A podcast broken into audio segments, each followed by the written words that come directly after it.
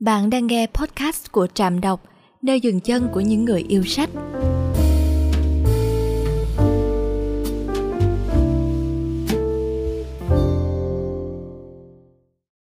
Sinh ra, lớn lên, già nua, từ biệt là quá trình bất di bất dịch mà không một ai có thể tránh khỏi. Trên con đường khám phá chuyến đi dài mang tên cuộc đời ấy, bạn sẽ gặp những cột mốc nào, những bài học nào và liệu bạn giữ được cho mình bao nhiêu trong số chúng – ở mỗi giai đoạn đã qua.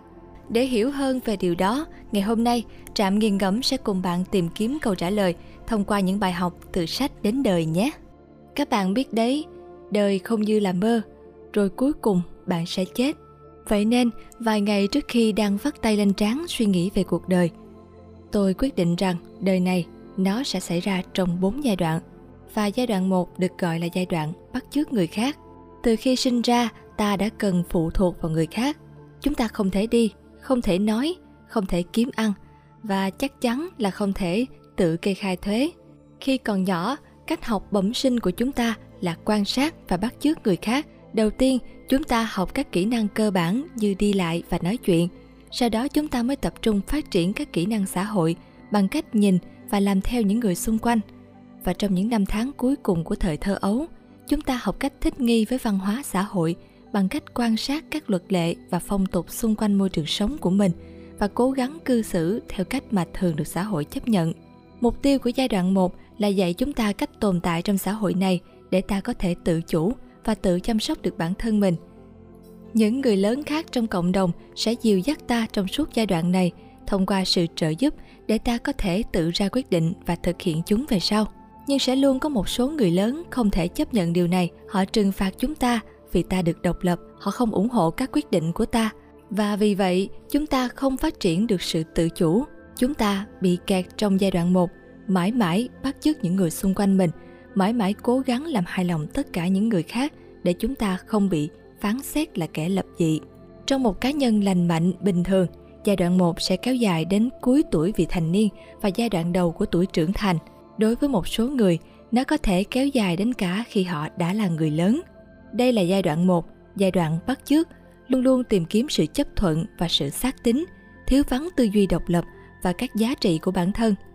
Chúng ta phải luôn ý thức được những tiêu chuẩn và kỳ vọng của những người xung quanh dành cho chúng ta, nhưng chúng ta cũng phải đủ mạnh mẽ để hành động bất chấp những tiêu chuẩn và sự mong đợi của người khác khi mình cảm thấy điều đó là cần thiết. Chúng ta cần phải phát triển khả năng hành động do mình và vì mình. Trong giai đoạn 1, chúng ta học cách hòa nhập với con người và văn hóa xung quanh. Giai đoạn 2 sẽ là lúc học hỏi điều gì làm chúng ta khác biệt với đám đông. Điều này đòi hỏi chúng ta bắt đầu tự ra quyết định cho chính mình, tự thử thách chính mình, tự tìm hiểu và khám phá ra điều gì khiến mình độc đáo. Giai đoạn 2 bao gồm rất nhiều các cuộc thử đúng sai. Chúng ta thử nghiệm bằng cách sống ở những nơi mới lạ, giao lưu với những người mới, uống những đồ mới. Trong giai đoạn 2 của tôi, tôi rời quê hương và thăm thú khoảng 50 quốc gia gì đó. Giai đoạn 2 của anh trai tôi là đâm thẳng đầu vào hệ thống chính trị ở thủ đô Washington. Giai đoạn 2 của mỗi người sẽ khác nhau đôi chút bởi vì chúng ta đều có sự khác biệt. Giai đoạn 2 là quá trình khám phá ra bản thân.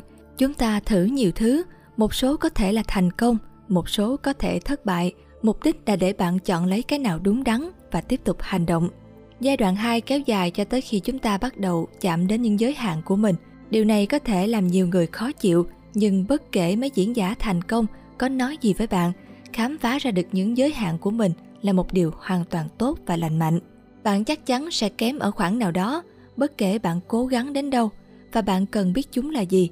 Tôi không được trời phú cho tài năng xuất sắc ở bất kỳ môn thể thao nào. Thật buồn khi học được điều này. Nhưng quan trọng là tôi biết mình không giỏi mảng đó. Tôi cũng chỉ giỏi tự nấu ăn cho mình ngang với em bé làm văng món nước sốt táo khắp sàn nhà, chúng ta đều cần phải học được rằng mình dốt thứ gì và phải biết được điều này trong cuộc đời càng sớm càng tốt. Vậy nên chúng ta không giỏi ở một vài món và rồi bạn cũng sẽ học được rằng có những thứ thật tuyệt trong ngắn hạn, nhưng rồi sẽ chán dần sau một vài năm. Du lịch thế giới là một ví dụ, lăng nhăng với cơ số người khác là một ví dụ thứ hai, uống rượu vào tối thứ ba là ví dụ thứ ba còn rất nhiều nữa. Tin tôi đi. Biết được những giới hạn của bạn rất quan trọng bởi vì cuối cùng bạn phải nhận ra chân lý rằng thời gian của bạn trên trái đất này không có nhiều và vì vậy bạn nên đầu tư nó vào những thứ ý nghĩa nhất. Điều này có nghĩa là nhận ra rằng cho dù bạn có khả năng làm được điều gì đó, không có nghĩa là bạn nên làm nó. Nhận ra rằng bởi vì bạn thích kiểu người này, không có nghĩa là bạn nên ở mãi với họ và nhận ra rằng mọi thứ đều có chi phí cơ hội và bạn không thể có tất cả. Tôi biết một vài người không bao giờ cho phép mình cảm thấy giới hạn hoặc là bởi vì họ từ chối thừa nhận lỗi lầm của mình hoặc bởi vì họ tự huyễn hoặc rằng mình không có giới hạn. Những người này sẽ bị kẹt lại trong giai đoạn thứ hai. Có những người cứ mãi khởi nghiệp khi đã 38 tuổi, vẫn sống với mẹ và vẫn không kiếm ra được một đồng nào sau 15 năm cố gắng. Có những diễn viên đầy tham vọng, vẫn đang làm bồi bàn và đã không đi thử vai trong 2 năm.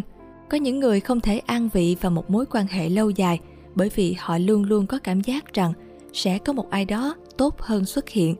Họ là những người cố lau chùi những sai lầm, như thể giải phóng sự tiêu cực vào vũ trụ, hoặc thanh trừng tất cả những sai lầm khỏi cuộc đời của mình đến một lúc nào đó, chúng ta đều phải thừa nhận chân lý cuộc đời này rất ngắn ngủi mọi ước mơ của ta đều không thể trở thành hiện thực. Và vì vậy, chúng ta nên cẩn thận lựa và chọn thứ gì chúng ta làm tốt nhất và toàn tâm, toàn ý với nó. Nhưng những người mắc kẹt trong giai đoạn 2 dành phần lớn thời gian để tự thuyết phục mình điều ngược lại, rằng họ là một siêu nhân, rằng họ có thể vượt qua tất cả, rằng cuộc đời họ là sự phát triển và đi lên không bao giờ ngừng. Trong khi ai cũng có thể nhìn thấy rõ ràng, họ chỉ đang chạy tại một chỗ.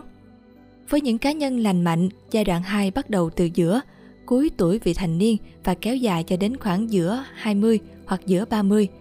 Những ai vẫn mãi mắc kẹt trong giai đoạn 2 thường được mọi người gọi là mắc hội chứng Peter Pan, những kẻ lông bông cả đời, luôn luôn đi tìm bản thân mình nhưng không tìm thấy thứ gì. Tiếp đến là giai đoạn 3, toàn tâm toàn ý một khi bạn đã đẩy mình đến những giới hạn và hoặc là biết được những gì mình kém ví dụ thể thao nghệ thuật nấu ăn, hoặc là hiểu rằng các cuộc vui thì cũng chống tàn.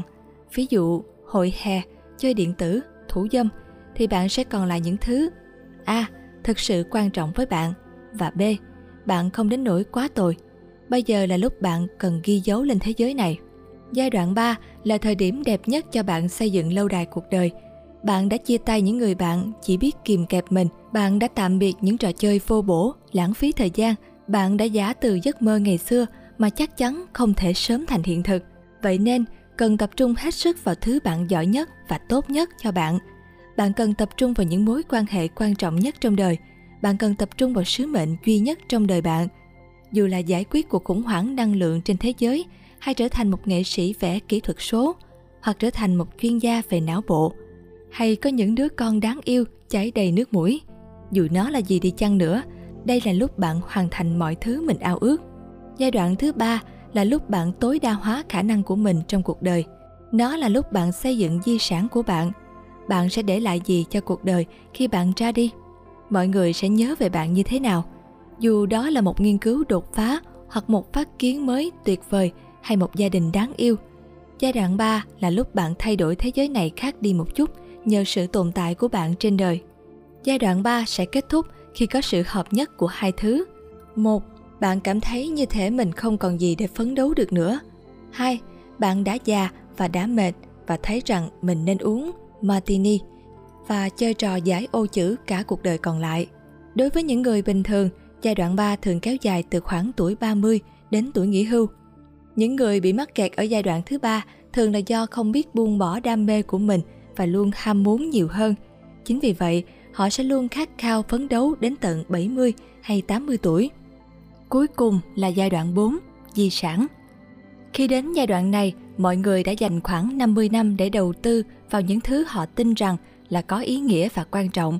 Họ đã làm được những điều tuyệt vời, làm việc chăm chỉ, đạt được mọi thứ mình có.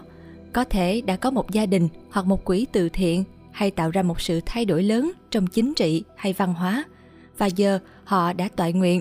Họ đã đạt đến độ tuổi mà năng lượng và hoàn cảnh của họ không cho phép họ theo đuổi đam mê của mình xa hơn nữa. Mục tiêu của giai đoạn này là trở thành không chỉ tạo ra một di sản, mà làm sao để đảm bảo nó vẫn tồn tại, kể cả khi bạn đã ra đi. Việc này có thể đơn giản là việc bạn hỗ trợ và răng dạy con cháu của mình và ngắm nhìn chúng tận hưởng cuộc sống. bạn cũng có thể giao phó lại các dự án hay công việc của mình cho các học trò. Bạn cũng có thể là tham gia vào hoạt động chính trị nhiều hơn để khẳng định các giá trị của mình trong một xã hội đã đi quá nhiều xáo trộn. Giai đoạn 4 rất quan trọng về mặt tâm lý bởi vì nó khiến chúng ta dễ chấp nhận sự thật rằng rồi ta sẽ phải chết. Bởi vì là con người, chúng ta luôn có một nhu cầu sâu thẳm muốn được cảm thấy rằng cuộc đời của mình có một ý nghĩa gì đấy. Thứ ý nghĩa chúng ta luôn luôn tìm kiếm về bản chất chính là cơ chế tâm lý phòng vệ chống lại sự khó hiểu của cuộc sống này và sự tuyệt đối cái chết. Đánh mất ý nghĩa đó hoặc nhìn nó tuột khỏi tầm tay hoặc từ từ cảm thấy như thể thế giới này đã rời bỏ bạn lại phía sau. Không khác nào phải đối diện trực diện với sự lãng quên để nó nuốt chửng bạn. Đi qua mỗi giai đoạn cuộc đời giúp chúng ta có thể kiểm soát hạnh phúc và sự thịnh vượng của mình tốt hơn.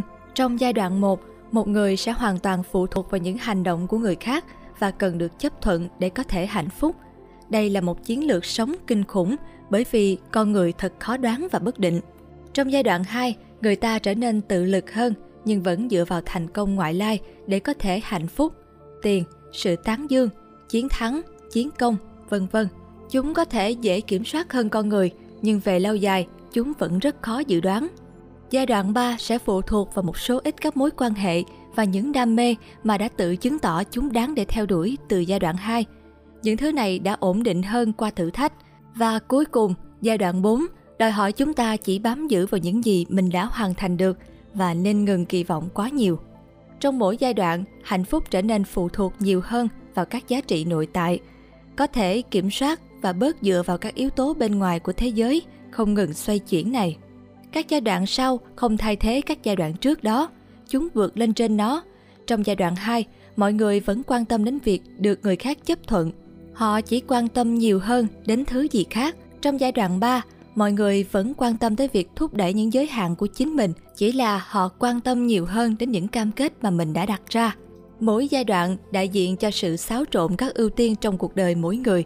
Chính vì lý do này mà khi mọi người chuyển dịch từ một giai đoạn này sang một giai đoạn khác, mọi người sẽ thường trải qua sự mất mát các mối quan hệ. Nếu bạn đang ở giai đoạn 2 và tất cả bạn bè của bạn vẫn đang ở đó, rồi đột nhiên bạn hạ quyết tâm lao vào giai đoạn 3 để xây dựng sự nghiệp, nhưng những người bạn của mình vẫn còn đang đi tìm kiếm bản thân. Sự mất kết nối giữa các giá trị của bạn và của bạn bè của bạn sẽ xuất hiện và lúc đó thật khó để vẫn còn có thể chơi với nhau. Nói chung, mọi người sẽ phóng chiếu giai đoạn của họ lên mọi người xung quanh mình. Những người ở giai đoạn 1 sẽ phán xét những người khác qua khả năng họ có được xã hội chấp nhận hay không. Những người ở giai đoạn 2 sẽ phán xét những người khác bằng khả năng vượt qua các giới hạn của chính mình và thử những thứ mới. Những người ở giai đoạn 3 sẽ phán xét những người khác dựa trên những cam kết cuộc đời của họ và những thành tựu họ có thể đạt được. Những người ở giai đoạn 4 sẽ phán xét người khác dựa vào những giá trị mà họ bảo vệ và những thứ họ đã chọn sống vì nó.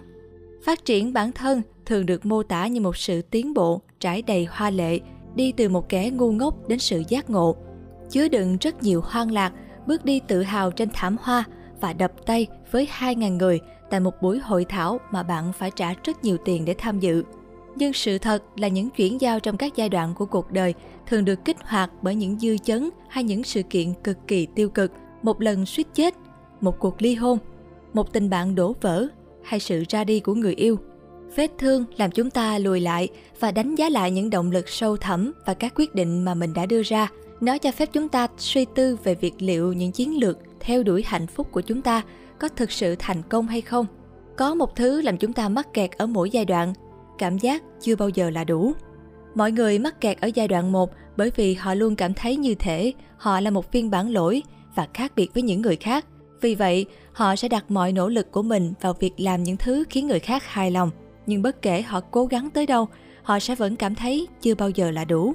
Mọi người mắc kẹt ở giai đoạn 2 bởi vì họ cảm thấy như thể họ lẽ ra nên làm nhiều hơn, tốt hơn, mới hơn, hiệu quả hơn. Nhưng bất kể họ có cố gắng tới đâu, họ sẽ cảm thấy chưa bao giờ là đủ.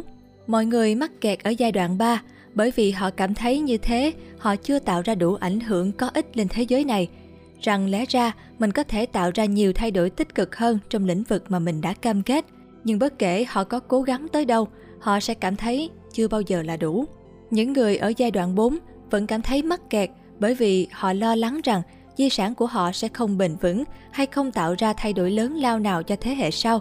Họ bám vào và níu giữ lấy nó và thúc đẩy nó tới những hơi thở cuối cùng, nhưng họ vẫn thấy chưa đủ. Giải pháp cho mỗi giai đoạn là hãy nhìn lại.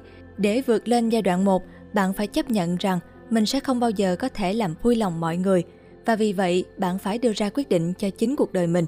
Để vượt lên giai đoạn 2, bạn phải chấp nhận rằng bạn sẽ không bao giờ có thể đạt được mọi thứ bạn ước mơ và khao khát và vì vậy phải tập trung vào thứ quan trọng nhất và toàn tâm toàn ý với nó. Để vượt lên giai đoạn 3, bạn phải nhận ra rằng thời gian và năng lượng là giới hạn và vì vậy bạn phải xác định lại mục tiêu của mình lúc này là giúp những người khác quản lý những dự án, ý nghĩa mà bạn đã khởi sự. Để vượt lên giai đoạn 4, bạn phải nhận ra rằng thay đổi là điều tất yếu và sự ảnh hưởng của một con người cho dù họ có tài giỏi, quyền thế, có ích tới đâu, cuối cùng rồi sẽ tan biến và cuộc đời vẫn tiếp diễn. Trên đây là bài viết của tác giả Mark Manson được chuyển ngữ bởi Trạm Đọc. Cảm ơn các bạn đã lắng nghe và đừng quên nhấn like, share, subscribe để ủng hộ cho channel của Trạm Đọc nhé. Xin chào và hẹn gặp lại!